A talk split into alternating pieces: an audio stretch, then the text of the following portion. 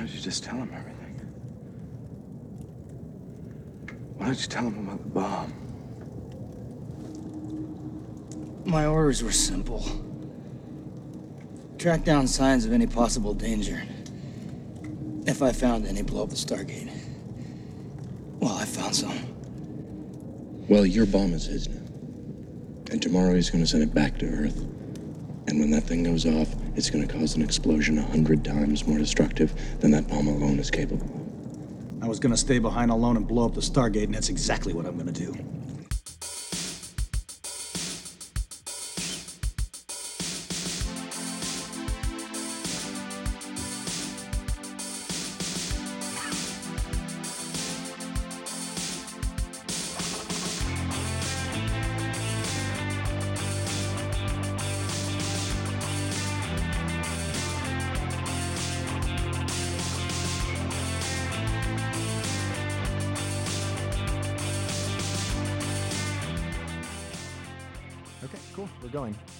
No, I was I was remarking on this to Carly this morning, where I, I got up very early to feed the cat at like six thirty our time here in the morning, and posted something on Twitter that you liked.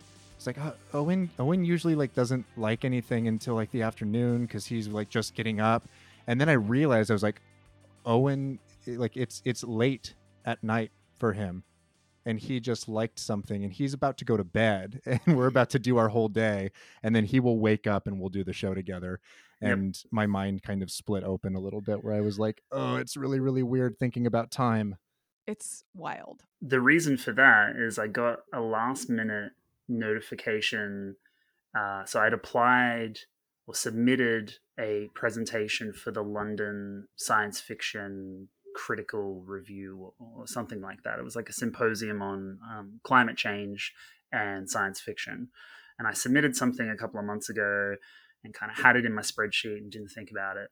And then I got an email from them you know midway through the week and they're like yes we'd like you to do something can you do it on saturday and i was like oh shit okay so then i had to like go and find go and find like my essay that i wrote back in my honors program and i had to like pull that apart find what was useful and like do a full presentation and then i looked at the time difference and when they scheduled me in it was for like midnight at you know Sunday. So the reason I was online and on Twitter was because I was sitting in this conference presentation for, you know, the afternoon on London's Saturday, which is like mm. my midnight. And I was doing my presentation and kind of just like chilling on Twitter for a little bit. So yeah, I've had some sleep, but I'm I'm wired. I'm caffeinated. I'm good to go. Okay. I'm ready to riff. that's good we're You also went to bed right after you did like an academic presentation. So I Mhm. think like whatever you roll in with today, like you're fine. Oh, look, the last have thing I did before bed was like, I don't know. eight cookies I have Eight three cookies. pages of notes. I'm, I'm like, I'm good to go. I watched the director's cut. I watched the Oh. theatrical cut. I went and watched the cut again with Emmerich's commentary. Like, I- I'm good. I'm, I'm primed. Okay. you're you're already much more prepared and and primed to have this conversation than we are like you've you've done actual presentations like academic work on Yes. this film so But that's why you're here, so that we can just let you learn us. I've, I've been I've been preparing for this for my whole life, Aaron. this is this is your proving ground right now this is this is it first podcast appearance That's it. hopefully not your last we're gonna we're gonna force you on here coerce you even if you have a bad time today I, I, I highly doubt that. This has been fun already, so I'm I'm keen. I, I was doing I was doing like my last little bit of notes uh, before you guys came online, and I started like as it always happens, like right before you have to submit something or right before you're about to do something, you have that that burst of inspiration that you've been looking for Mhm. for the last like four hours, and I Mhm. started like putting together just like a loose kind of like thematic construction of what I think is going on in this film, but also as it pertains to like Emmerich's whole filmography. Oh, we better get into that. I want to hear about this too because this this is the stuff that really like really revs my engine. Owen. It's like uh, you know, coming up with the the sort of thesis, the fully encompassing idea of like what an entire person's oeuvre and like career is about. Um, so that is something we will definitely do. Hell yeah, let's do it. I think now's a, a good place to go ahead and officially start the show. Hello, everyone. Welcome to Hit Factory. Uh, my name is Aaron, My name is Carly.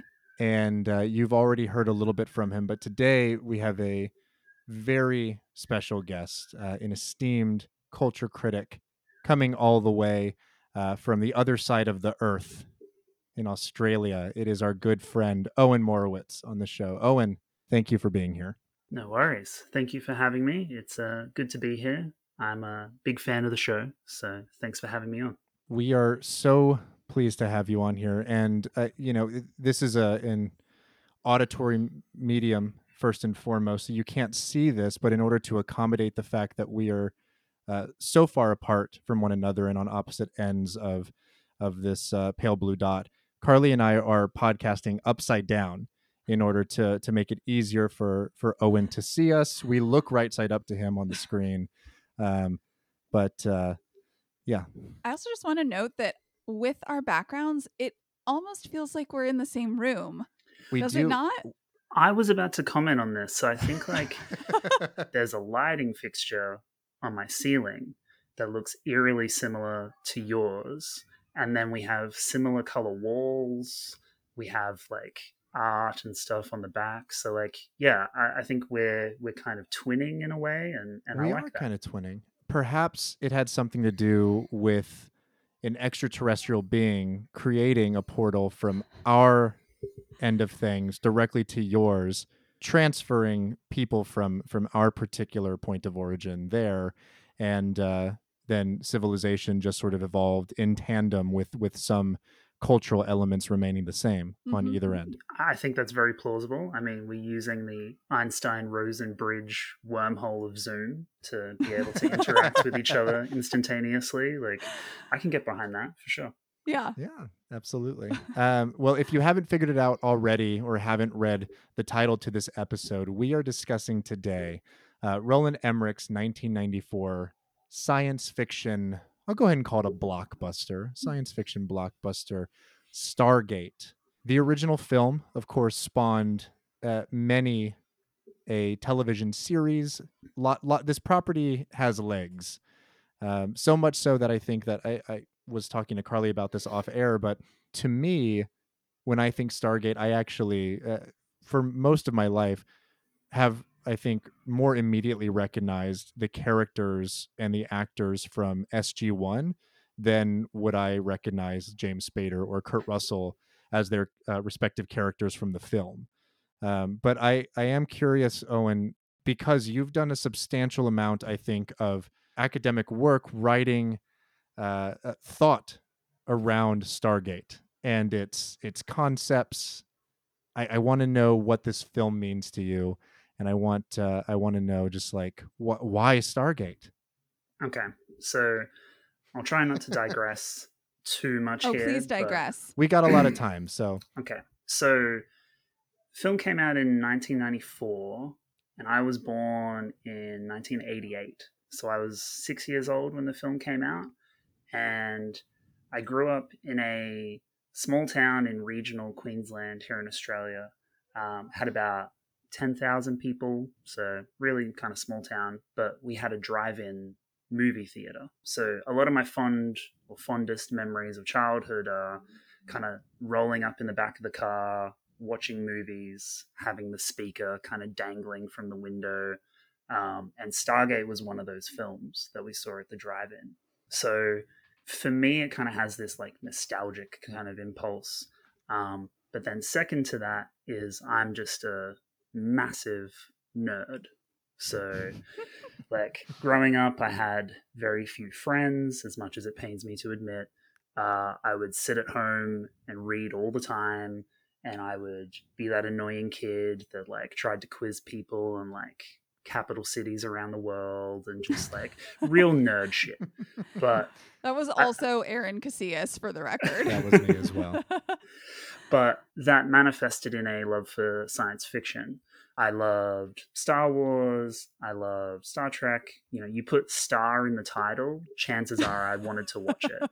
Stargate, in a similar way, the film I was enamored with in my youth, but then it was really the show SG1 that I latched onto.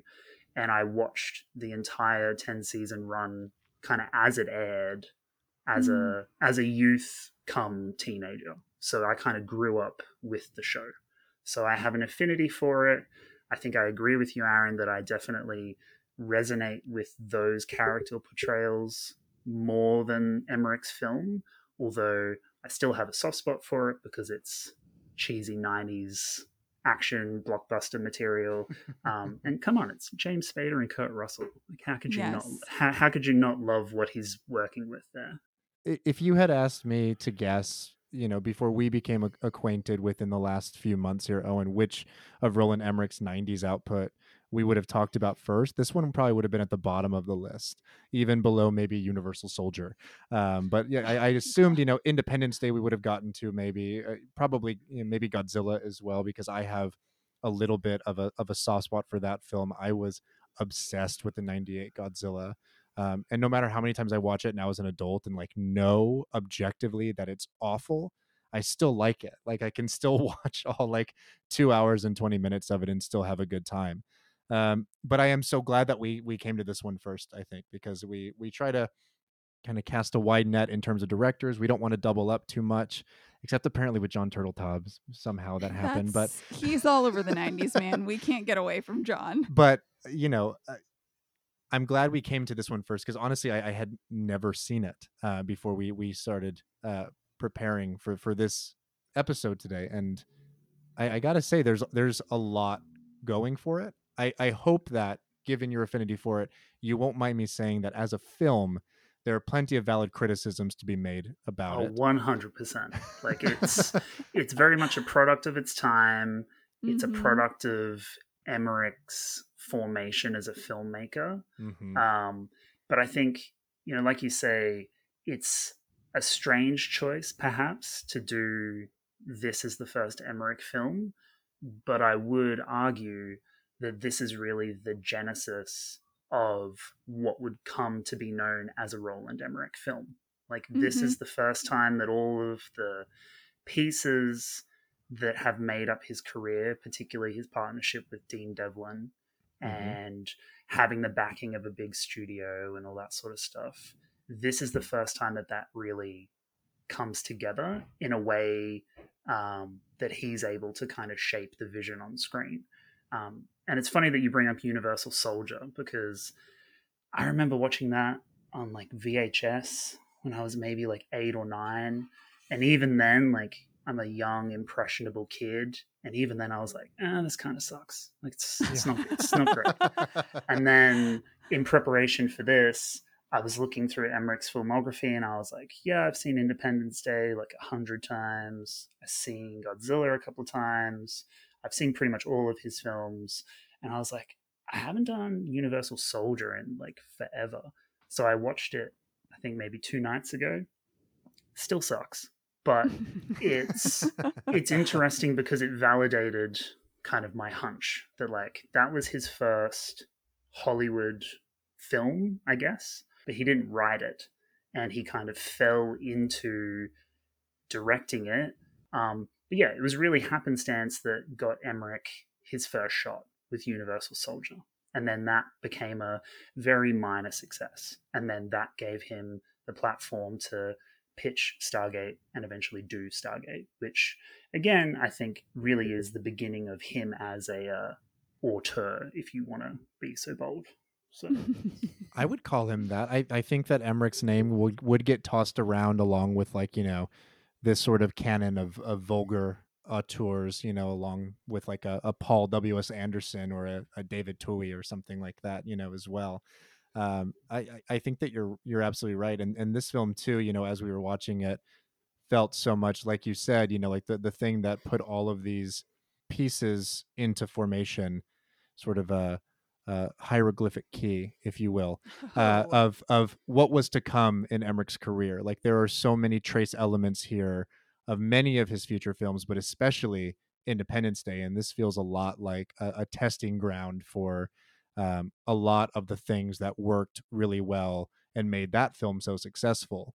Um, and this one, you know, d- despite having been pretty pummeled by critics and and you know not having much of a legacy outside of of course you know the properties and the television series that came out of it uh grossed a significant amount of money on a pretty like pretty tight budget i think it was something like 55 million and and grossed like Yeah. 200 million in its final run Yeah, exactly. And I think, you know, that's a pretty it's a pretty decent return.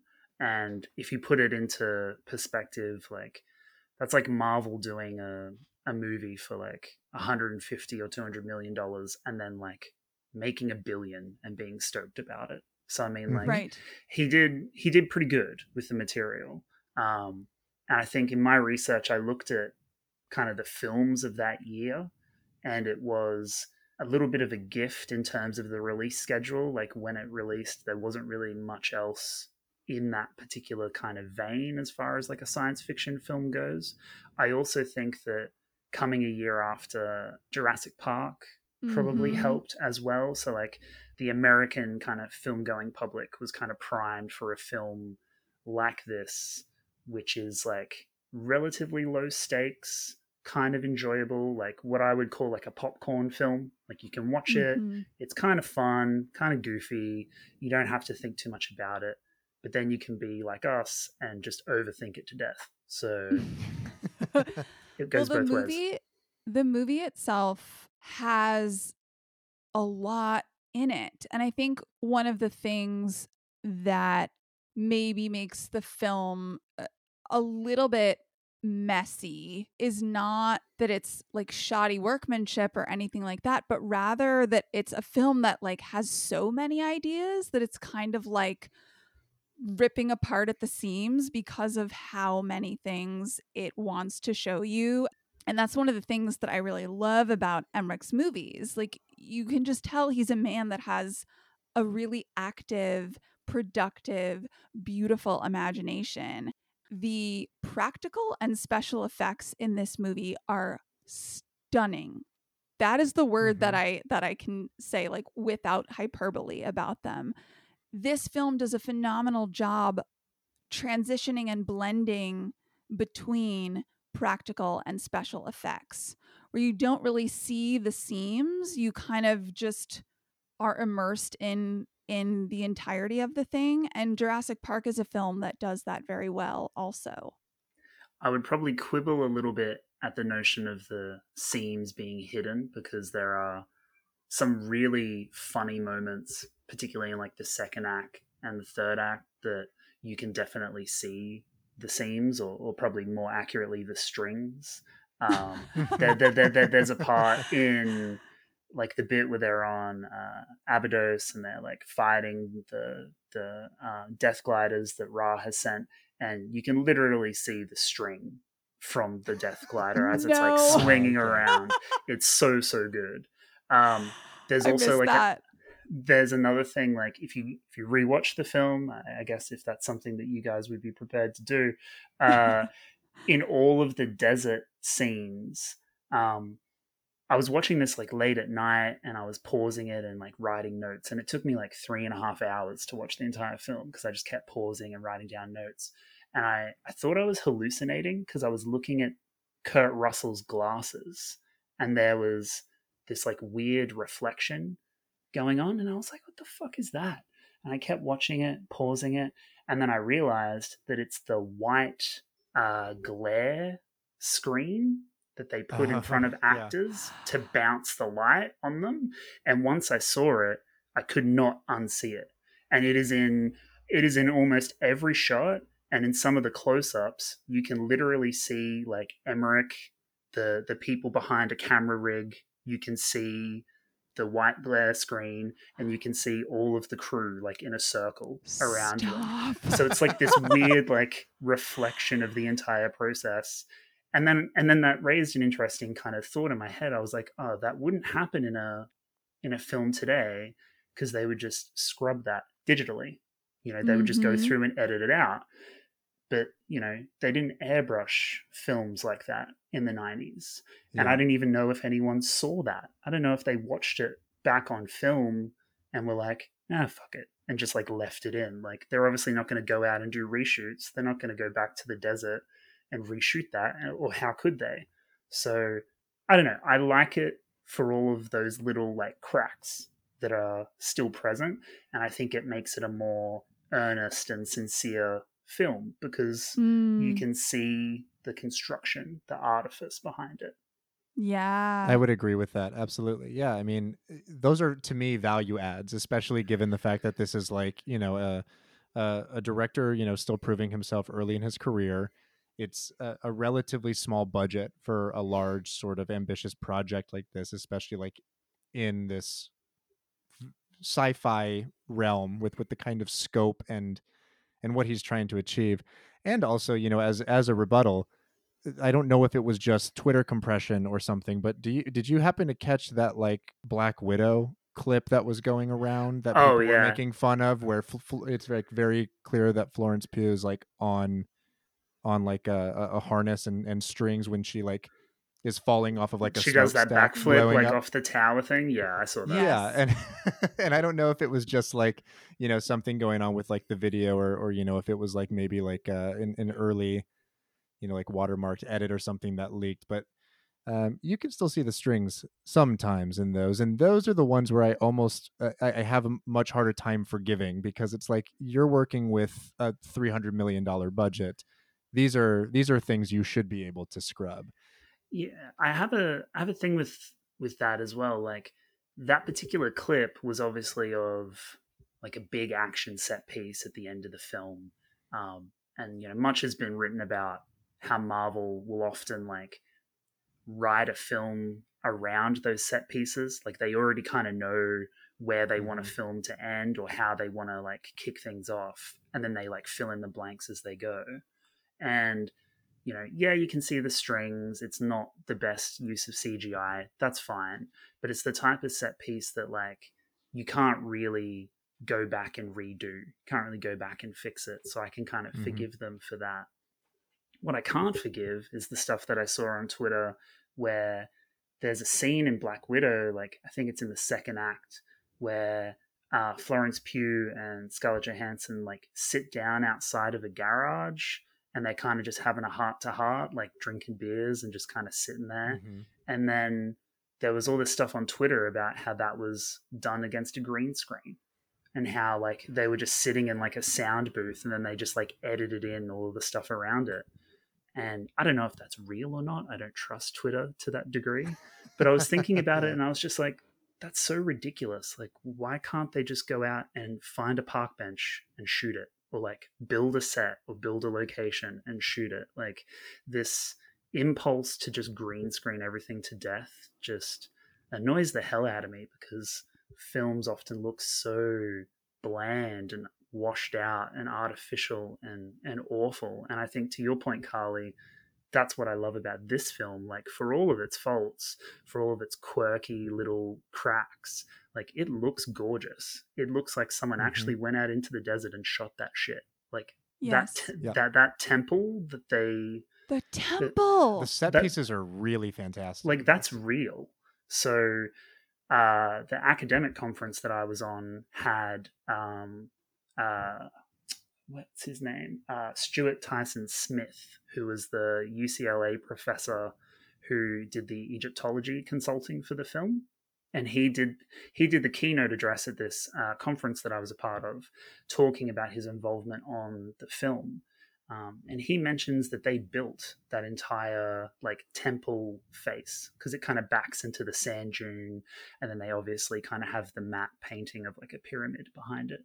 Mhm. um, but they they built that thing. That's like a 50 foot you know like two scale kind of egyptian tomb thing and then they stuck that in the arizona desert and then they used that as like a practical set I am really glad to hear uh, the affirmation, the confirmation that it was in fact built, because you can tell. And and to your point about so many movies today just like green screening everything. You know, despite the fact that we've sort of been like trained, I think, like to accept that as like a visual language, when you watch a movie and you see an actual set, you know it's a set. Like without someone telling you or doing something obvious to make you realize that it is a real thing. It's like tactile. It feels it's, real. It's tactile, yeah. it's like corporeal. There's something about it. You know, the sort of effort that's put into making a film and its dressings, uh, particularly in the 90s when you reach an interesting apex of special effects starting to become a little bit more um, a little bit more industry standard and also the audience getting more literate in that visual language it's just like a perfect time for movies um, because so many things can happen but people are still building shit and it's the building shit and like the costuming like Ra's costumes and the sets where he's in his throne room I like was drooling over all of it. And as someone who's obsessed with puppetry and miniatures, those uh alien beast of burden that they do that are, are yes. you know clearly done with sort of like practical like puppetry and and guys and you know so kind of cool. like hairy suits i would have been obsessed with as a kid and and still like was marveling at them and and just how much motion and speed and yeah, physicality they were able to like wring out of that and make it look real and make it feel authentic uh, yeah th- there's a lot of, of work being put into this that that really pays off. For sure. Owen would you care to take a stab at a, a brief synopsis of stargate? Yes thrust hell, it on hell owen's yes. lap. So being a fan of the show i've listened to enough episodes to anticipate this and I would say that this is the thing that I've not agonized over, but I like knew would be incumbent on me to do and do well. So, okay, um, the film opens up on a archaeological dig site uh, in Giza in Egypt in 1928. Um, and we see the raising of the Stargate, which is a giant otherworldly ring that's buried in the desert. Um, and there's um, like a young girl character that we're introduced to who becomes important later on. Um, but basically, we just see them pulling it out, and it's very majestic, and we're, we're kind of like, "Ooh, what's that?" And and that's pretty much it. So that's your little prelude. And then the film proper starts uh, with a cut to a hotel lobby and we see Egyptologist and linguist Daniel Jackson, who's played by James Spader, uh, and he's giving a presentation to a room of you know, very stuffy academic cis white men on the Great Pyramids, um, and he's trying to suggest that they couldn't have been built by the ancient Egyptians. Um, and he's getting laughed out of the room. He makes kind of a faux pas by suggesting that maybe it was aliens that did it, uh, and then that's it. And everyone leaves, and he's kind of disgraced. So he goes out into a very Emmerich scene of someone standing in the rain for no reason whatsoever, yes. other than they're like, you know, here's a physical representation of them being down and sad. So we'll just have yes. them get rained on.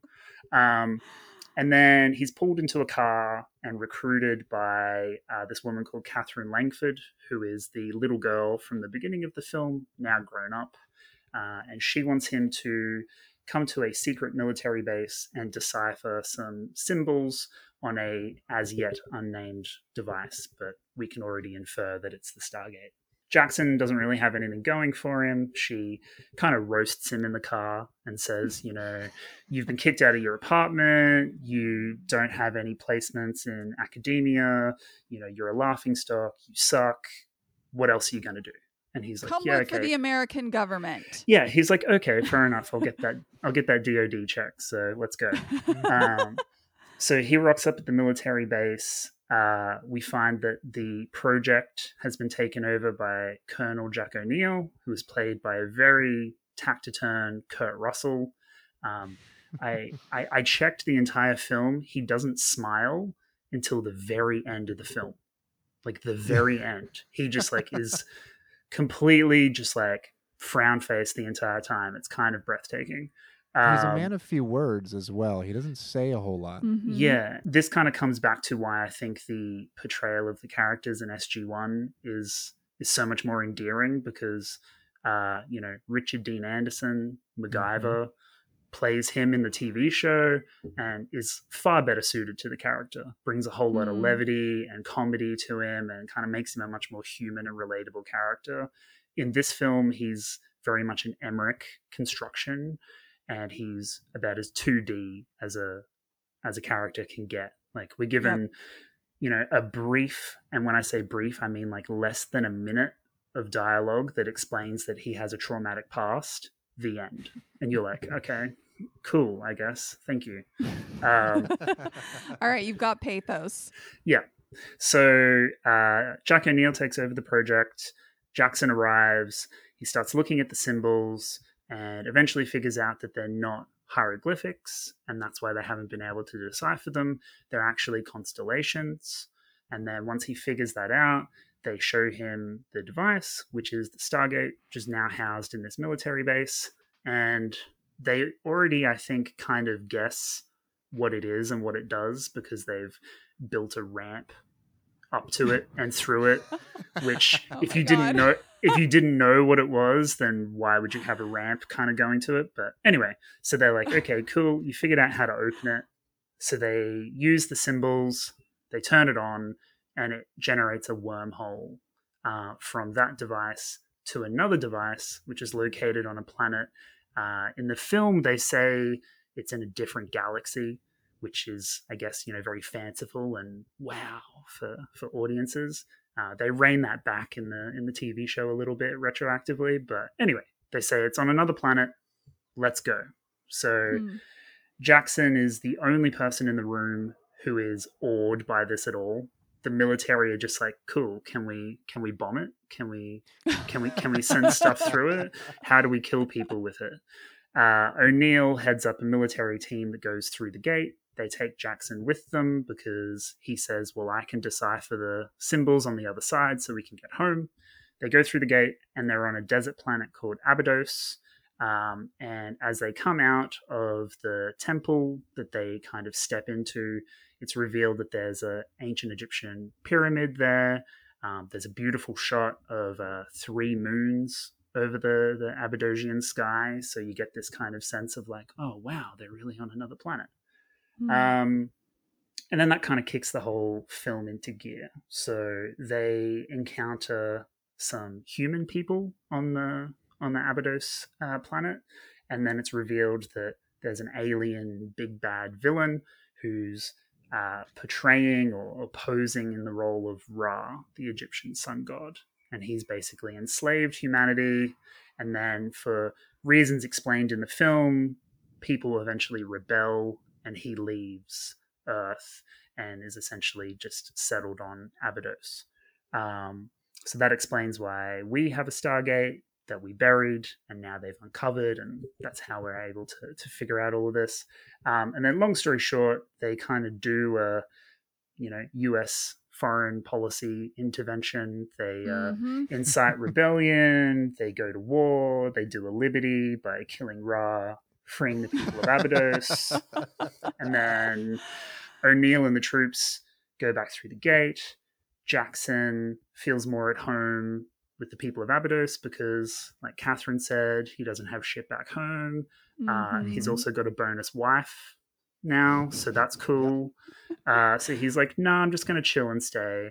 Uh, the end, and then the film just like hard, hard finish. Like you don't even really see them go back through the gate. You don't get to see the debrief on the other side. Film doesn't care about any of that. It's just like, "Yeah, cool, adventure done." The end, and that's it. Bravo. Well done, sir. Very well done. um, you you hit all the You- all the I- notes. There's so much in that movie. I can't believe that you uh landed that as successfully as you did. Um, w- I, I want to start, I think, with the mythology around it because again, I, this is the part for me in the film with a few you know segments that that really kind of drag a little bit. You know, it's a little bit of a slow burn for the first like sixty to seventy five minutes of this movie. Um, but when it finally gets into addressing the mythology, the idea of like where God, uh, Ra came from, how the Stargates came into being, and and why there is so much sort of shared collective like history and culture between these two different societies on Earth and on Abydos. That's when it starts to really cook for gas, uh, cook, cook with gas for me, rather. For sure. Um, so, eh, do you want to take us through like a little bit of detail explicitly about like what what happened here? Because I think it raised some questions for us too. We we had, I think, uh, a disagreement about the origin of the sort of like Horus warrior uh, security guards that Ra utilizes and what their origin w- was, if they were human, if they were also extraterrestrials who embodied humans.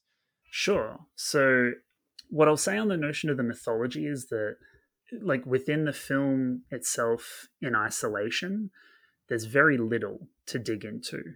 Like, it Mhm. gives you just enough to kind of explain what's going on, but it doesn't really answer any of the larger questions around how any of this works. And a lot of it is picked up in the TV show and fleshed out and explained in much greater detail.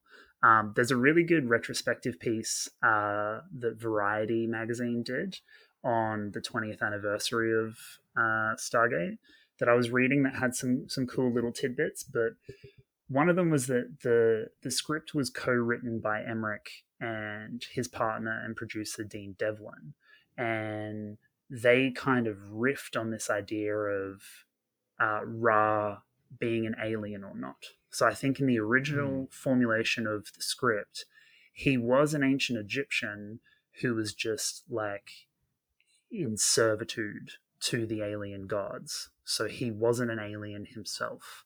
And then in the variety piece, you know, uh, Devlin has this bit where he was like, "Yeah, we were in the car and we were talking about it," and suddenly Roland was like, "Oh my god, what if he's an alien?" And then that's pretty much it. So I think, in terms of like the mythology and, and what it really means in any profound sense, I don't think it's really there in this film. I don't think Roland uh, or, or Emmerich, sorry, and, and Devlin are really too concerned with it. In the in the context of the film, Ra is meant to be like this alien kind of being who takes human uh, bodies for their regenerative capabilities. So he uses a sarcophagus as like a healing device, which they use in different plot points in the film um, to regenerate uh, like gunshot wounds and um, staff burn wounds and, and things like that. And there's a bit of dialogue between Ra and James Spader's Daniel Jackson, where he's like, you know, I found humans and you're so easily fixed. And that's why I like you, is because like I can heal you. I have all this technology, and you know, that's that's pretty much all. You're just meat, and I can I can use the meat. Um, it doesn't really explain how he takes human form, whether he's like inside the people or or what. Um, and there's a couple of weird scenes, particularly towards the end, where they kind of show almost like a gray alien face of Yes. what Ra's form looks like. And that always puzzled me, even as a kid. And then even now, trying to think it through, like I'm not even sure if they fully understood how that would work or if they cared. I think it Mhm. was just like that, you know, at a at a level of signifier says alien. So we'll just do that. And then people will be like, oh, cool, he's an alien, and just move on. Uh, for the Horus guards, they are fully human within the context of of this film. Uh, in the TV show, they would be uh, what's known as Jaffa. So they would have the larval symbiote form of the alien race, which is known as the Goa'uld, in their like little pouch stomach thing. So they wouldn't actually be aliens; they would be kind of like advanced human kind of uh, offshoots or whatever.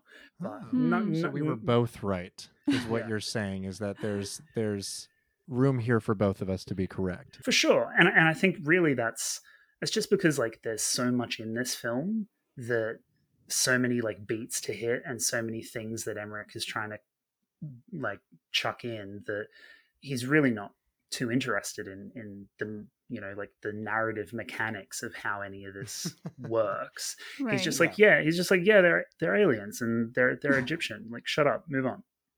It's interesting that so many people or that there are so many examples of people coming to the original film and building from it as you said because what this film did for me particularly with the mythology and some of the world building was just raise a lot of questions. Not because i was like i don't get it this is dumb but because i wanted more like i i was genuinely invested in understanding more about Ra's origins and his relationship to humans and who Osiris and Horus and all of these other gods that I remember learning about when I studied ancient Egypt, like where they fit into it. So it's vaguely comforting, I think, to hear that you know you also feel like the text itself is not fully fleshed out because I was sort of reflecting like, oh, maybe I missed something or, you know, I, I didn't see a detail, but Carly went on a journey here with this one. It- When I, I know that a film does not hold up like structurally and narratively when I watch them with Carly because she will have a thousand questions and if I can't answer them I'm like either I need to to pay better attention or this thing is just not delivering the way it needs to for I these just to be answered. I just really wanted to understand what the deal with his like minions were. Like I I really wanted to understand how they played into the kind of landscape of aliens being interpreted by ancient Egyptians as gods. Like that's a fascinating concept to me, just like in real life. And so um like I I refused to accept Aaron's answer that they were just humans. Like I I was like no, they're aliens or something and but I also want to note just sort of like an, a logistical um remark is that we watch movies with the subtitles on all the time. And I don't know if this is the case with this particular film, but the only reason I knew that it was Horus and Osiris and whomever else it was was because the subtitles were telling me who was growling off screen. And they would say Horus, Snarl, whatever. Um, and so I wonder if like we would have known that they were even uh named those names had we not seen the subtitles. I just don't I I'm not sure if that's there. Yeah, and I think what what it kind of suggests to me is that you know if you do a bit of cursory research on the film and how it came about, so Emmerich got the inspiration when he was in film school in Munich because he's German, uh, and in the seventies he saw a film adaptation of Eric von Daniken's Chariots of the Gods. So um, he saw the film version, which was directed by Harald Reinl, and it's like a you know documentary type adaptation of that of that text. For those who aren't familiar, like Chariots of the Gods, Eric von Daniken basically says like, look at all the cool stuff that people in the ancient world built. Uh, what if aliens did it? And then just like doesn't propose any real evidence, and the evidence that he does propose is you know pseudoscience and shoddy and Mm. terrible. So it's been widely disputed in, in any kind of serious academic way. Um, but it does live on in the public consciousness. You know, there's like 20 seasons of Ancient Aliens, which is essentially just them re retreading that same material over and over and over Hmm. again. But I think for the film, that's really all that's going on is that Yeah. Emmerich Emmerich saw that idea and was like, yeah, what if aliens built the pyramids and then that kind of stops and that's it. And then the the stuff that he uses, you know, in Ra's ship, in the temple, is really just at the level of like surface iconography. So that people can go, that's ancient Egyptian. Like, I know that's an Anubis head. I know that's a Horus head. I know that's Ra. Cool, the end. Like, it really, d it doesn't really want to delve any deeper into the mythology because the mythology doesn't really matter. What matters is the adventure that that particular story can can ignite. Um, and for Emmerich, I think particularly coming off Universal Soldier, you know, he's really concerned of like how can I send the U.S. military to another planet? How, how can I how can I make that happen? How can I Yep. do a blockbuster film? So it's all just a narrative conceit to justify that end. You know, at the level of production, it was probably Professor Smith from UCLA Yes. who was like, okay, well, that's a Horus guard. And Emmerich and Devlin were probably like, Horus what? And he's like, well, that, that's that's what you're using as a is, is Horus. So that's what you have to call them. Um, so yeah, I, I really don't think there's a lot of depth when it comes to the the mythology and the the references to ancient Egyptian mythology. Like it's all very surface. It's all just there to kind of, you know, ask some really interesting questions in Mhm. service of a very uh, film cliche uh, adventure. yes. I would agree Well with put. that. Yeah, absolutely. And I I think we see this evolve over the course of his career and and even as like, you know, jumping immediately into Independence Day, you know, there's just enough explanation there for it to hold together. We have a like eh, you know, uh bellicose alien force and there's just that one moment after Bill Pullman kind of uh, you know, gets grabbed by the alien exoskeleton and sort of says like, "Oh, I, I saw it. I saw their whole plan. You know, they're they're parasites and they go from planet to planet, eating and consuming everything, and they're going to do it to us next." And that's all it is. You know, it. so he gets even more Spartan with his sort of explanation and sort of world building as the as his movies and in a on. way, I don't think that's necessarily a bad thing. Like I don't, Mhm. I, I don't, I don't want this to read as like an indictment on that. Like I think there is something to be said for Emmerich's narrative economy. Like he, as a filmmaker, is quite good at, you know, using terrible dialogue to create a real sense of like kinetic energy in a film. I think he does a good job at just kind of giving you just enough for it to kind of pass through your brain unhindered to the next thing. And then it's only really if you want to stop and interrogate it and go, well, wait, okay, well, like if that happens, then what about this? Like he's giving you the option to do that, but it's not required. You don't need to Mhm. do that. The film will just keep going, things will keep happening, and it will be an enjoyable ride all the way through. Uh, Hmm. and I think you see why that works when you watch the second Independence Day, which is one of the worst films I've ever seen in my entire life. It's it's bad. It's very bad. when when he tries to to add to that story that doesn't require any extra information.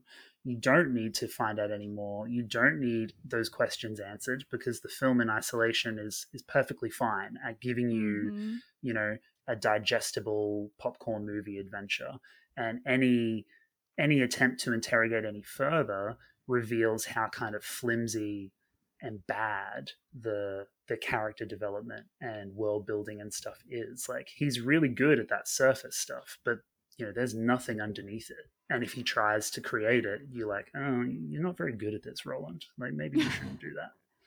It's definitely quantity over quality. But as you said, there is a real skill to be able to deliver so much, like visually and narratively, and still have it be an enjoyable movie and one that doesn't feel like you're being tossed about. And, you know, the experience that you're describing of the viewer of just sort of like, yeah, if you just like sit back and like let it pass through your cerebrum and and you know enjoy the film for that and and don't really interrogate it further like the film keeps going and and that's all you really have to do. I think this is mirrored in the characters in the movie.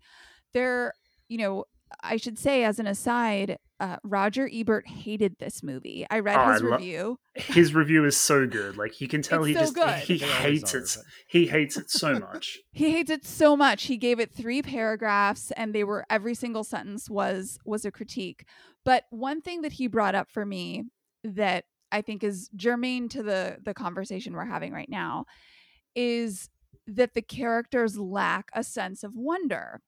And he articulated something that I couldn't quite put my finger on when I was watching the movie because I, on the other hand, was like gasping left and right. I was like in complete awe of like everything that I was seeing and stopping the movie to ask Aaron a bunch of questions, you know, as evidenced by the fact that I'm like still upset about the fact that I didn't get the answer that I wanted about Horus. Like, I'm not the type of viewer that you're describing. And I noticed that upon reflection, when Ebert pointed out these characters aren't really, you know, in awe of anything that's happening in the movie, there isn't a sense of wonder. That, yeah, that's the case. But as we're talking, I'm realizing that that's kind of what Emmerich wants, right? Like not just from the viewer, but also from the people that populate his films. Like he wants them to not be bogged down by the questions or the sort of tedium he wants that kineticism, as you say. And he can't necessarily have kineticism if, when they go through a fucking space wormhole and they come out on the other end and they're all like scratching their heads and like vomiting and screaming about what just happened to them, he can't have that. So instead, what he has them say is, What a rush. And then yeah. they fucking walk out into the desert, right? Like the movie does just keep going. So that guy um oh god what's his name it's like frank frankie moretti or something like that uh he's uh the actor sorry who's like what a rush is the guy from third rock from the sun third rock from the sun french, french stewart yeah the, the the the the squinty guy uh, yes uh, and that was cool on my rewatch i was like holy shit it's the guy from third rock from the sun Yes, um, it is. He's the one who I think is like the hardest to buy, and it's it's all just hindsight and retrospect. It's though, only because when you know what we... French Stewart is, like he's not a military dude. Yes, when and he tries to do the t- the tough guy posturing, and he's like bullying Jackson and stuff like that. It doesn't like, work. It, it doesn't work. It just does, does not, not work. No, knowing his character from from Third Rock, it's just like it all just falls apart. If we could circle back to the point that you were outlining before about kind of what Emmerich wants to do in terms of like the flatness of the mm. viewing mm-hmm. experience mm-hmm. and characters. Um, I had kind of some thoughts on that that I was feeling out during Please. my yes. during my notes. So I think you know one of the big th- themes of not necessarily the film, but I guess of watching the film is this notion of U.S. imperialism and American exceptionalism and it's an interesting kind of thing for me i guess you know like i'm in my early 30s and i watch a lot of films that i soaked up and enjoyed fairly passively in the 90s and then come at them with this 2021 lens and try and unpack them um, and that's essentially what you guys do on this podcast and it's fantastic and that's why i'm a big big fan but for me watching stargate it's very hard to not question some of the the imperialistic impulses that are happening on screen. And I just think that it's an interesting timeline for when the film was produced and released in yep. terms of what was happening in American foreign policy at the time. Mm-hmm. Um, yep. You've got the first Gulf War in 1990 and 91. You've got the fall of the Soviet Union, uh, the fall of the Berlin Wall, in 92 you have the dissolution of yugoslavia and the start of all of those like balkan tensions yep. Uh, we also have fukuyama's end of history kind of suggesting that capitalism and kind of the american way of doing things is now the only way of doing things and then obviously you've got the changeover from george bush senior to bill clinton 94 when the film comes out the American invasion and occupation of Haiti happens. So I think going through this timeline, I was trying to think of like what's what's kind of happening in the zeitgeist and what's being represented on screen. And I think if I had to kind of put my finger on it, it's that there's the loss of this external existential big other. You know, the Soviets are gone, the Cold War is over, the American war machine is revved up it's ready to go, doesn't have anyone to fight. And I think what the film suggests is that the military is bored and complacent.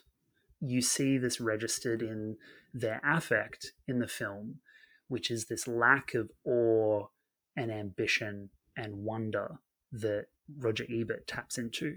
So there's the scene Mhm. where they they crack the Stargate and they open the wormhole for the first time, and there's shots of Jackson with his mouth hanging open, agape, just like holy shit, what is this? It pans around to all of the different technicians, you know, the nerds who are there, and they're all like, "Whoa, that's crazy!" And then it pans up to the boardroom full of the military, and they're all just buzz cuts, straight faces. No one's, you know, reacting at all because they're all just sizing it up immediately as a threat, as something that must be controlled and dominated. And, you know, how can we blow it up? How can we send troops through it? And I think that's just an interesting way of framing it. But I'm not sure if that's intentional at the level of Emmerich as a writer and a director. Like I'm I don't think that is necessarily a message that he's trying to convey, but I think it is an interesting way of reading what's happening on screen. I am right there with you, Owen. I was watching this film and I immediately turned to Aaron and said, This is because of the Gulf War. Mhm. Like, this film is because of the Gulf War and uh, Desert Storm. The idea that there is not a big baddie anymore is absolutely spot on and something that wasn't just sort of felt kind of you know in an unspoken way but that colin powell historically has been explicit about and that uh, when the gulf war was over and and when the end of history happened uh, and all these other things that they needed something for the american military dollars to do and deproliferation is never an option here. Um, so, you know, when we have the Gulf War, or rather, when we have Desert Storm, um, that's us really proclaiming that Saddam Hussein is our big baddie. And despite the fact that it had ended, that war had ended three years later by the time we get to this movie, what I think the coverage of that military intervention, I guess. I, I don't ever even feel like the words that we have to describe these things are appropriate, but Yeah. In occupation. an occupation. Um, I think that the coverage of that occupation really informs this zeitgeist that you're talking about and and sort of visually and thematically how America starts to think of itself in relation to what I will crudely call sand countries, right? And so, you know, with uh like 24 hour coverage on CNN of like actual bombs going off and like people reporting from the ground and this overarching sheen that the Bush administration is putting on the intervention that is all about us going in and liberating an oppressed people. Mhm. It's no coincidence that that becomes the well tread territory thematically for American military intervention in the Middle East in popular media. And like, you know, 2 minutes into them like encountering the humans on this planet, I was like this is just us going to Kuwait. This is just us going to Iraq. This is Mhm. us, you know, pick a country. Um the point about the American military being bored and not really having anything to do, that actually becomes kind of a material mandate for the foreign policy once wars are actually over. So we see in the years following that we continue to run covert operations, impose sanctions, Mhm. um, and are doing all but like active, you know, boots on the ground military intervention in places like Iraq and and elsewhere. And so the the prevailing narrative has to be well, they're there to help people. They're there to liberate people. They're we're, these these efforts are are not necessarily wartime efforts, but they are uh, peacetime efforts that allow us to still be doing something actively as the American military. And that's the story that all of us Americans got. Like, I very clearly recall as a child of the 90s, I mean, we're the same age, the narrative I had in my head about why we were always doing shit, right? Um, because it was all over the news, was because we had to go and save people. We had to go and free people all the time. I believed that. Yeah, I mean the the film manages to incidentally like relitigate and also like apply itself as you know like a, a, a cultural indicator of this this myth right? This idea that we have about like america coming in and being like a liberatory force. We know readily now and you know even some people at the time knew this as well despite the story that we were being sold as you said right? Like we were encouraging uh like civilian uprising and revolt and rebellion within iraq to try to like you know uh, overturn uh the the hussein regime and and not giving any support to those people right? Like they they assume that we would have uh, because of our encouragement but at the end of the day like it was just like you guys are on your own. We're not going to be here to provide munitions. We're not going to be here fighting side by side with you in the trenches as the speeders go overhead and and shoot lasers at us like they are in stargate right? And uh, you know you say it's it's a tired trope. I, I wish it was more tired. You know it's the same kind of conversation we had in you know the in like 2012 with syria Mhm. right you know the same idea about like uh, a rebellion fighting the assadist regime and that we were that coming in as like a liberating force to like do that it's the same thing that kind of happened when we like uh you know went after gaddafi as well in It's libya now with Afghanistan. And Yes, it absolutely is. It's happening And- right now. yeah and they've they've managed to kind of like uh you know reconfigure it into like an identity politics conversation you know like you see so many of these kind of like you know hawkish like think tank people saying like we're abandoning the the women of afghanistan who have seen progress under our occupation you know still but still playing into this hand right? Like still can trying to convince us that whatever it is that we're doing over there is in some way progressive in some way uh, a value add to these people's lives rather than like the the main pressure point in their day-to-day existences again, I don't I think this is sort of just like um happenstance because it was in perhaps like the cultural ethos or the the political ethos, but notable too that the big baddie in this movie Ra is actually going to destroy everything with a weapon that the Americans gave him. Yeah. Like no absolutely that's a thing that we do. right And, and, and, and also, Ra, Ra Ra explicitly states, like, I created your civilization and I will destroy it. Mhm. And, Yes. you know, there's many ways that you could turn that in a critical reading of, like, you know, the thing that might presage an event like 9-11, perhaps is like you know the very the very thing that you have created has now been thrust back on you you know i, I certainly don't want to suggest that the film is prophetic to that degree in any way but i think it's just it's referencing an interesting phenomenon that like none of this stuff happens in a vacuum and you can't just go around liberating air quotes foreign countries and then not expect some kind of you know domestic blowback to happen eventually so Mhm.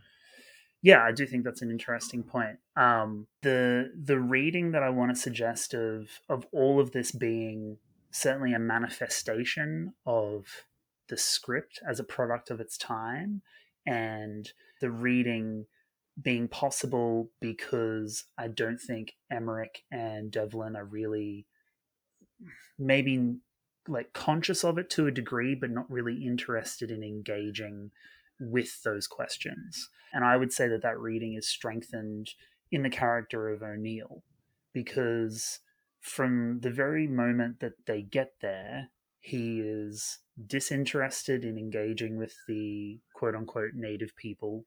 He doesn't really want to intervene, so to speak, in what they're doing. He just wants their reconnaissance, their information. He wants to figure out how to carry out his mission, which we find out is essentially suicide.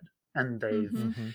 they've reactivated him because he has nothing to live for. So he has this nihilistic, suicidal ideation impulse Um, you know, ne- never never mind that he has a wife at, at Right. home Yeah. that she gets like a glib like 30 seconds of screen time you know, that's that's never interrogated like yeah you do have something to live for like it's very sad that your son died and, and shot himself with your gun very very tragic much pathos but like you do have other things to to live for Mhm. um to to suggest this reading that Emmerich and Devlin aren't really concerned with this US imperialism angle is that once the attack on Ra starts and there's this fomented rebellion in the in the populace on Abydos, you know, O'Neill is strongly against trying to empower them in any way, particularly with weaponry, with Mhm. US weapons.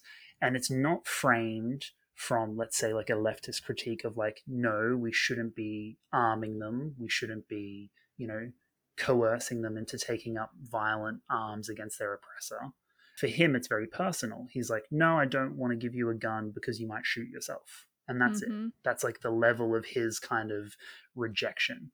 But what's interesting is that all of his troops form these bonds with uh, the character of Skaara and the young, you know, the young, the young boys who see the cigarette lighter and try and smoke and try and do all the like cool things that the Americans do. And when they're trying to argue with O'Neill over like, yeah, we should intervene, we should help, we should do a liberty, it's always framed as like, look, they want to fight. It's not they want to be free.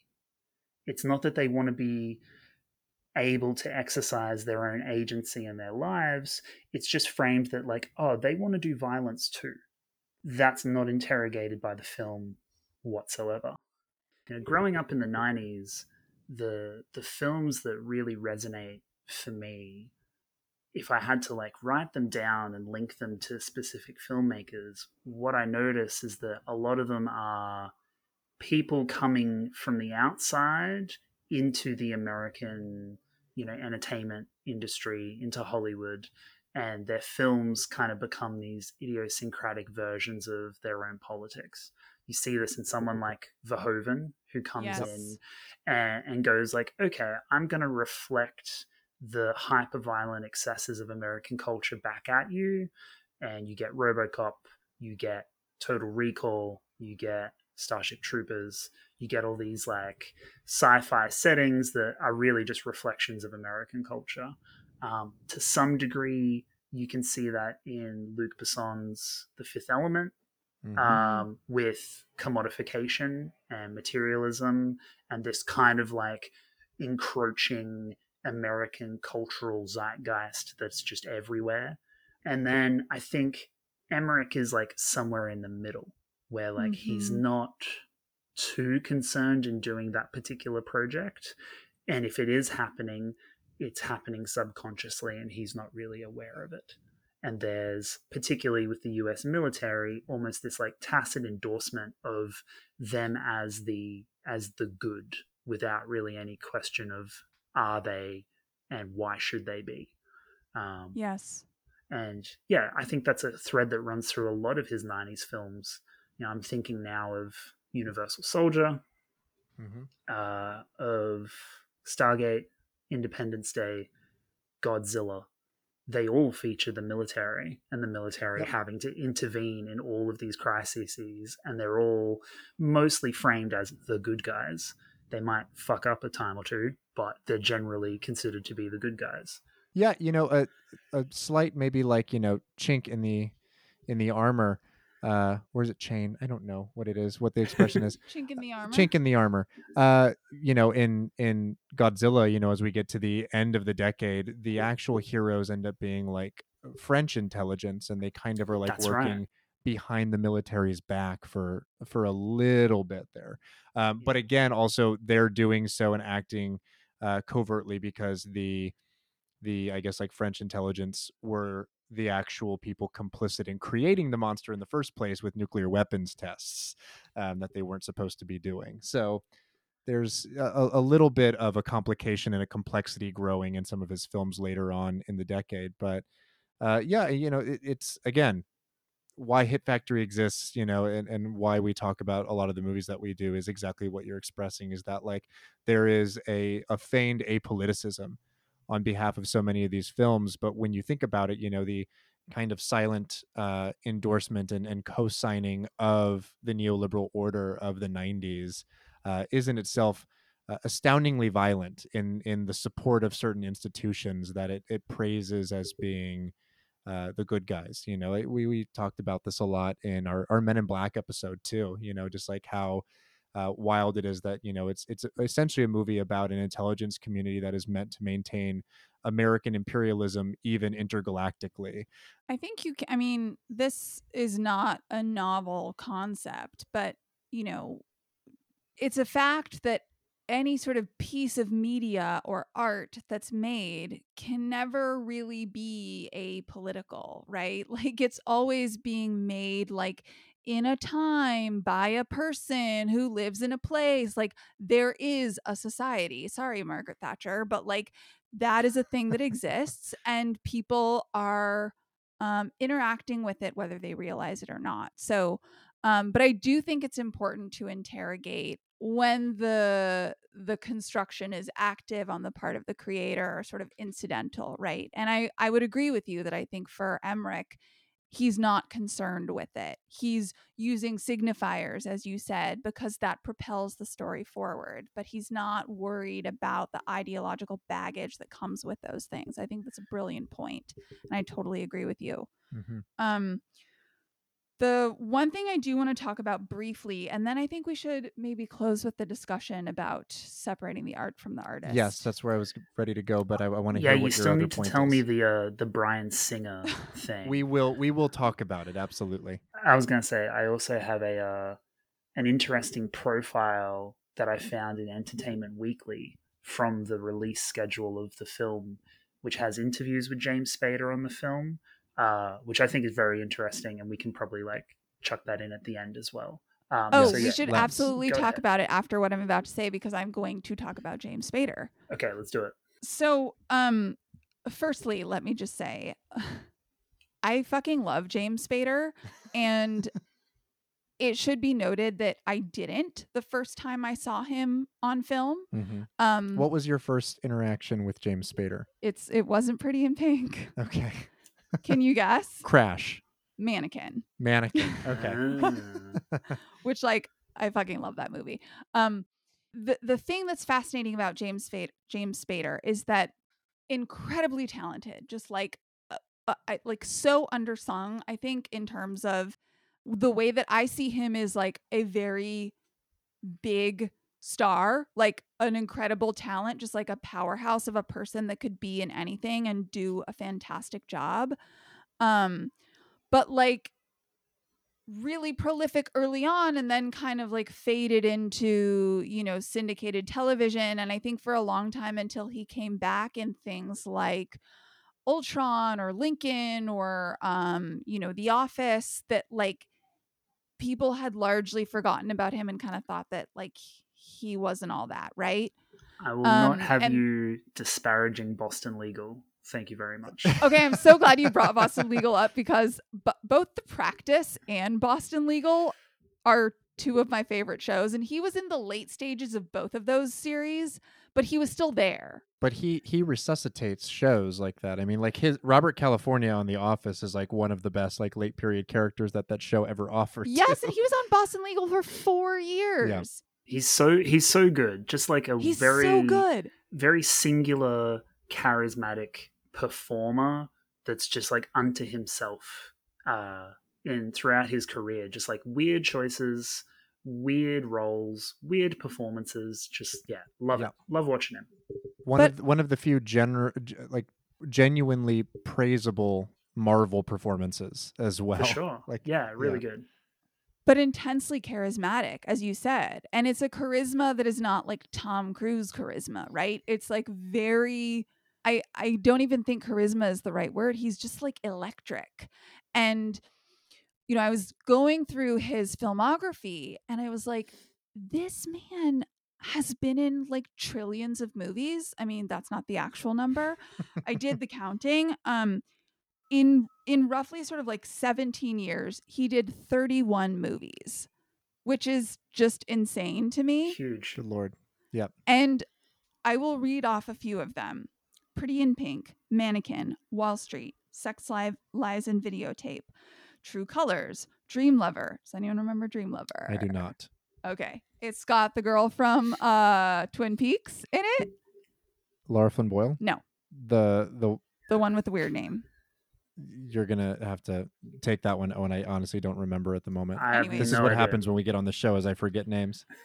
Uh Stargate Crash, right? That's just that's 9 years Tip of the iceberg. of film and I didn't even mention all of the the ones that he made during that um spread. But with this particular film, I think what's notable about his performance is that many of the movies he had made up until this point, he had largely been typecasted.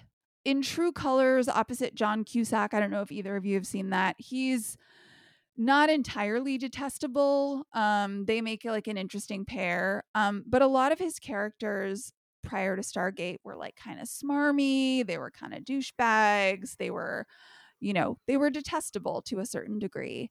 And yet he shows up in this role that for audiences at the time, he's doing something very different.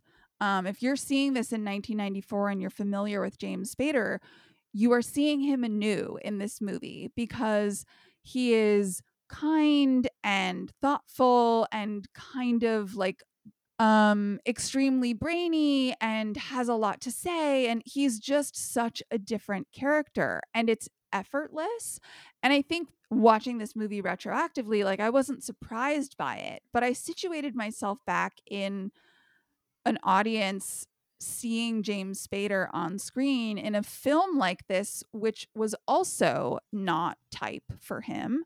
And just like was kind of sad that I didn't get to have that experience because he blows me away in this movie. But I feel like I would have been that much more just excited and surprised by his performance had I seen this in 1994 and been super familiar with like the extent of his his filmography up until this point. yeah, he is the beating heart of the film. And I think if you were to pull him out and replace his performance with, with kind of anyone else who did a subpar job, it would be a very diminished film because he Completely agree. brings he brings a level of like like sincerity and earnestness to the character as well as kind of really making the character larger than life that that the film desperately kind of needs.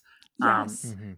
I'm not entirely sure how Spader gets cast in this, but obviously he saw something in the character of Daniel Jackson that he wanted to do, and like you say, Carly, maybe it's because it's against type for him, and he, you know, as a consummate professional, he wants a challenge. He wants to kind of do Mhm. something a bit different, cut his teeth on something new, um, and it really works. And I think a lot of Emmerich's films need actors like this to make things work because I think you know in Independence Day you've got the star power of Will Smith who's kind of like the equivalent to Kurt Russell who Mhm. grounds that film um, as well as name escapes me right now but the geeky guy Jeff uh, Jeff Goldblum. Goldblum. Jeff yeah, Goldblum, Jeff thank Goldblum you. plays plays the Spader character basically, and, and it's necessary for him to be that as well. Yeah, if you remove that character from Independence Day, like what is that film? You know what I mean? Mhm. Like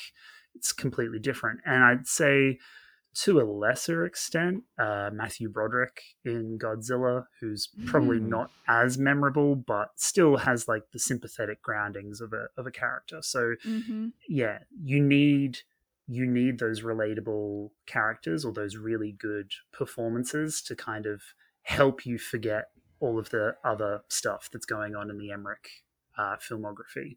Um, Absolutely.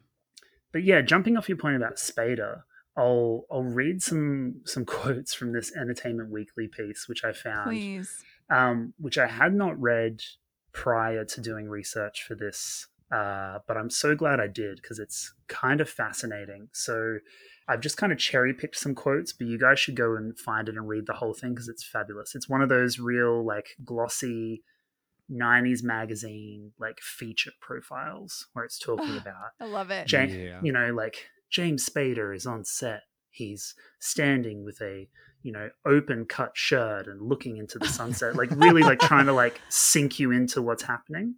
Oh, Yeah. I Um, love that stuff. we'll link to this in the show description for sure. And then- we definitely will. And then they kind of, you know, the interviewer is asking Spader about acting and about his films. And, and Spader says, I quote, None of the films I've ever done are the sorts of films that I would go see if I weren't in them. He says, his voice briefly strangled as he sucks on a Marlboro, which I think is just like this perfect image of James Spader just like having a cigarette, just being like, Yeah, most of my films are shit, and I wouldn't see them anyway and then there's there's more so he says quote my reasons for taking a picture are wanting to play a character says spader who nonetheless admits that he was attracted to stargate for other reasons. Quote the script was just awful and that sort of intrigued me he says sardonically. That made me want to meet the director roland emmerich and he got me excited about it. I realized that making this picture was going to be such an adventure that out of that would come an adventure on screen. And I think he kind of nails it, right? He's like looking at the bones and the skeleton. He's like, yeah, this thing kind of sucks, but we can work with that. We can do something with that. So the interviewer writes, So, has he finally made a film he might want to see, even if he weren't in it? No, he says, adding another title to his stay away list. Not Stargate either. So, like, even, even at the end, he still doesn't care enough to actually watch the film. So Oh I don't know god. if that's I don't know if that's an endorsement or not. That makes me love Spader even more. Same, right? I read that and I was like, what a boss! Like he just doesn't Such give a a fuck. boss. There's an anecdote in the Variety piece where apparently during filming, he got so fed up with the dialogue that he refused to come out of his trailer. Um, and Devlin's kind of talking about it, and it halted production for most of the day. And then Kurt Russell apparently got the shits, stormed into the trailer, and he was like, "Yo, what's up? What's wrong?" And James Spader is like, "You know, the dialogue's terrible. Like, how can they expect me to read this shit?" And Kurt Russell, you know, ever the consummate kind of capitalist, is just like, "Yeah, uh, it's because they're paying you a million dollars. That's why you read the shit. Like, get out of the trailer. Let's do the thing." Like, I mean, at some point they are they are professionals in that you know they're just there to do the job they're just there to read the lines do the thing go offset, go home so i think it's interesting that you know we can come at it at the level of art and they can come at it from the level of a nine to five job. And also that there's a sort of inference of artistic integrity not just on the part of an audience expectation but also on the part of the workers the actors right? That that um is like something that is so hard worn into this idea of an artist that we have in our society that it deludes them into forgetting that it is ultimately just a job, right? Mhm. It's a very glamorous one and it has lots of cool like costumes and shit and you get to like explore psychic rifts of, you know, existence and personality, but it is still a job. But I'm glad that he did come out of his trailer too. and It and re- say those lines. It recalls for me that uh, scene with Ian McKellen from the Ricky Gervais show Extras, where he's explaining how he goes about his method, and it's like, uh, how did I know where to stand? You know, people told me. How did I know what to say? The words were written down for me in a script. Uh, but this does, I think, lead into the last thing I want to talk about. I know we're going a little long here, but I, I did want to talk a little bit about. And I promised you all we would talk about yes, you teased us. uh, you know separating the art from the artist and and you know seeing creators as inherently flawed people just like we all are and and finding a way to uh, still find a- a love for the the creation and, and not the creator um roland emmerich i guess you know is a he's an openly gay man um one of the most successful like in terms of box office like openly gay uh, filmmakers or really people in Hollywood in general. Um, I think he probably you know took some of that that goodwill and ruined it by making that uh, that awful Stonewall movie back in like 2015. I have Um, not yeah, seen he- that, but uh, I haven't I haven't watched much of it either, but I've read enough about it to know that you know like what what was inherently a rebellion and like an anti-police kind of like riot started by you know uh, POC and and trans members of the queer community in the movie apparently is just like a cis white gay man who throws the first stone literally throws the brick Ah. uh, and and very whitewashed. And I think he's been really, uh, really just kind of uh, blatant about it and and said something in in a, a commentary along the lines of like I've I've got to sell a movie to the American public, so you know I had to do it. who, um, who would which who would un- have thought that the guy who did the day after tomorrow would would do such a thing? Like, Right, or ten thousand BC, yeah, Oh my Yeah. God. fascinating. and putting Camilla Belle in brown face. Oh boy. um, but you know, one of the other things that came up, you know, in doing some research on on Roland Emmerich the person, uh, is that you know, like in in the early days of his uh, his stardom and and his work in Hollywood, you know, when he was had a, a relative level of notoriety, he was pretty buddy buddy with Bryan Singer, uh, you know, director of the the early X Men films and uh, famous for you know having become now sort of a persona non grata and blacklisted because of some inappropriate relationships with underage boys many of which he would bring to these like uh you know these these large parties that were places that were designed around like the idea of indiscretion and like degeneracy and like literally build to the people coming to them as like hollywood sex parties basically. Um, apparently his right hand guy in organizing a lot of these and uh, you know a good friend of his is, is roland emmerich. Um, so Wow. apparently you know and and uh, he is like not bashful about this either. He's like yeah i loved throwing these hollywood sex parties. The only time we ever really fought was uh, when he invited a thousand people instead of 500 people like i told him he could. Um, and that's really it you know? And so like you know in terms of aiding and abetting uh, predatory behavior and and you know mal- malfeasance roland emmerich has been pretty shameless about doing so and not really apologetic in any way about being a part of a lot of of bryan singer's um, really uh, reprehensible behavior. So you know it, it's i think a little bit lesser known. Obviously like roland emmerich is not exactly at the top of the list when it comes to like the liturgy of you know like canonized sort of like filmmakers that people love and respect especially not like a polanski you know which people have a, a lot of difficulty with and and uh, finding some sort of reconciliation there but for people who do enjoy his movies or have like an appreciation from their childhoods or youth to towards certain properties and titles that he's produced it it, it feels a little gross you know it, it's it's a For little sure. difficult to reckon with I think for me, you know, not to excuse that behavior in, in any way, but I think it kind of seems like it tracks for for someone who who kind of grew up in Germany in like the 70s to kind of Mhm. have this like European sensibility when it comes to like organized sex parties and stuff just like Mhm. Yeah. this kind of more free spirited European libidinal kind of sensibility um, and maybe you know that that tracks to just not asking questions when Bryan Singer brings you know young looking men to these things and just being like, oh, I'm sure he's of age, whatever. Uh, Mhm. mm-hmm. So yeah, definitely icky and definitely gross. But the little that I know about Emmerich as a person, like I guess that kind of tracks. Like I can see him doing and being involved in things like that. I'm not sure if it really is present in his film. I think I'd have to kind of ruminate on that a little bit more, but I think in the way that there's a certain amount of like signature or, or like a character in his films, it's it's a little bit more abstracted than than that in terms of like Emmerich as a person. I think Mhm. anyway. Um, I would ag- interested to yeah, see what you guys think.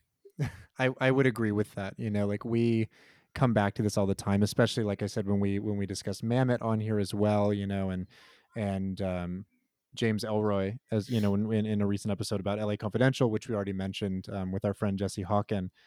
Uh, you know, we we talk about these people who have sort of like problematic ideologies or or are sort of difficult figures, and recognizing that like you know whoever they are as people, regardless of that, the thing that they actually put out as like the byproduct of their imagination and their like creative output um, doesn't doesn't bear any indicators of any sort of like uh, malignant sort of like worldview. You know, it would be one thing if it did for sure. You know, like with Martin Scorsese, how we know that he loves crime and endorses it and says that crime is really good and all of his all of all of his characters are cool. Yes. Um, but you know, like if it was betrayed by like his the actual output, you know and and by the work i think that i would have something to say about it but you're right i think that ultimately you know outside of what we've talked about in terms of like sort of incidental uh, endorsements of of things that we might find you know less than satisfactory and squeaky clean i don't i don't see it as as a inhibitor for me to enjoy something like a stargate or an independence day hmm. have either of you seen uh, geostorm with gerard butler I have not. Mm-mm. I wanted to. So that is Dean Devlin's directorial debut. Okay, mm. that makes so, sense. That sounds like his has his fingerprints on it. So I think it might be his directorial debut or, or maybe like his big budget kind of debut. Maybe he did a smaller film just before that. But anyway, it was his first big like project. Um, and it definitely tries to jack the the the juice from this like Roland Emmerich Dean Devlin partnership that they kind of mm-hmm. perfected throughout the 90s. And I think it's interesting you look at Emmerich's filmography up until 2000 um, which I didn't realize but he did The Patriot with Mel Gibson. Yes. And I mm-hmm. fucking loved that movie when I was a teenager. Yes. Oh, like, we, we rewatched thought, that very recently and I thought still... that was yeah i thought that was the sickest thing like i thought yes. it was so good yep. and i realize now that it's like just so goofy and and so kind of it is dumb on its face that of course it's a roland emmerich film and, and that makes like perfect sense to me um, but that was the last film that those two worked on together for a for a considerable amount of time so all of the films that Emmerich does throughout the 2000s, like The Day After Tomorrow, 10,000 BC. Um, I'm guessing that Stonewall picture you mentioned before. You know, those are all kind of Emmerich off on his own, kind of doing other things. And then the partnership comes back for Independence Day Resurgence, mm-hmm. which is awful and terrible. And then uh, Devlin, I guess, gets enough of a cachet on his own to do Geostorm, um, and it is laughably bad, like so mm, yeah. so bad.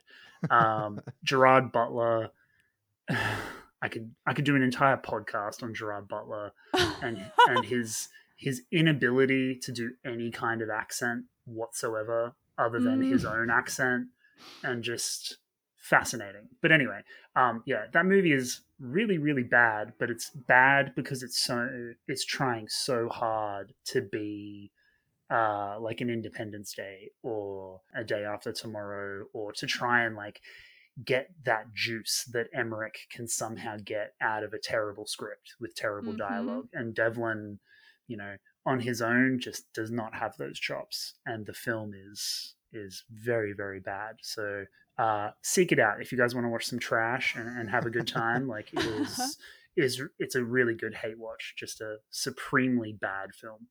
Noted. Yeah. Absolutely. And I, I will say this, Owen, you know, coming on a podcast is a lot like it, it's sort of like the the Yeerk in the ear or like the like body snatcher type like experience. An Animorphs like, reference? What? Yes, it was an Animorphs uh... reference. But like so like now that you've been on a show I would not be surprised if sometime in the near future you wind up as a podcast host of this Butler podcast you're talking about.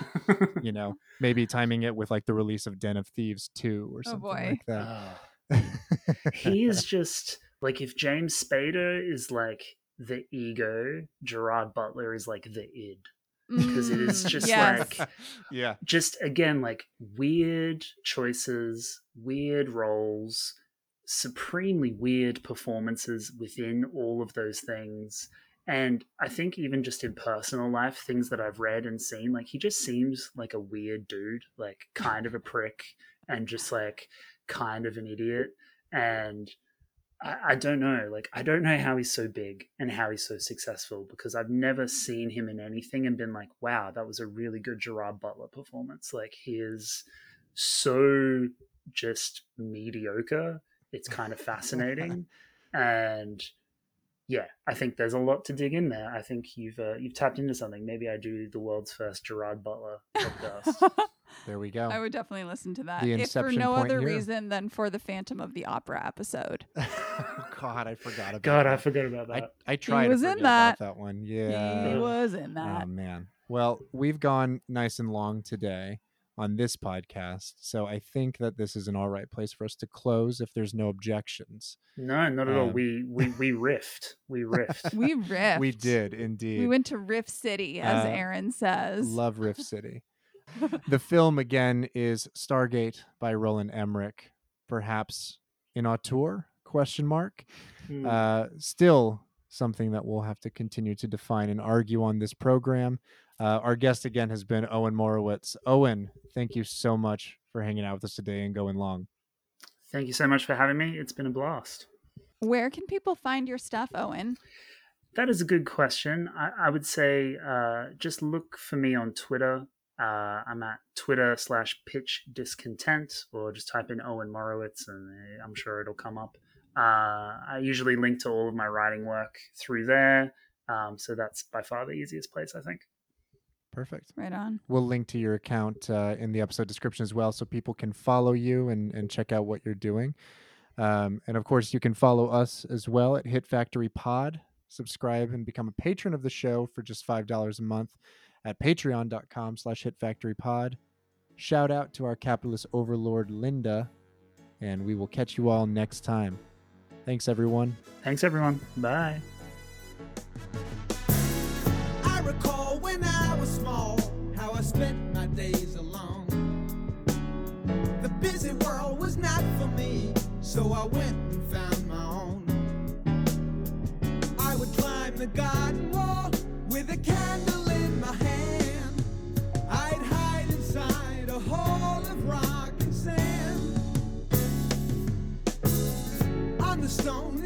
clutching hand in a faded yellow green.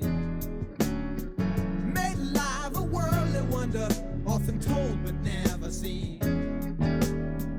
Now and ever bound to labor on the sea and in the sky.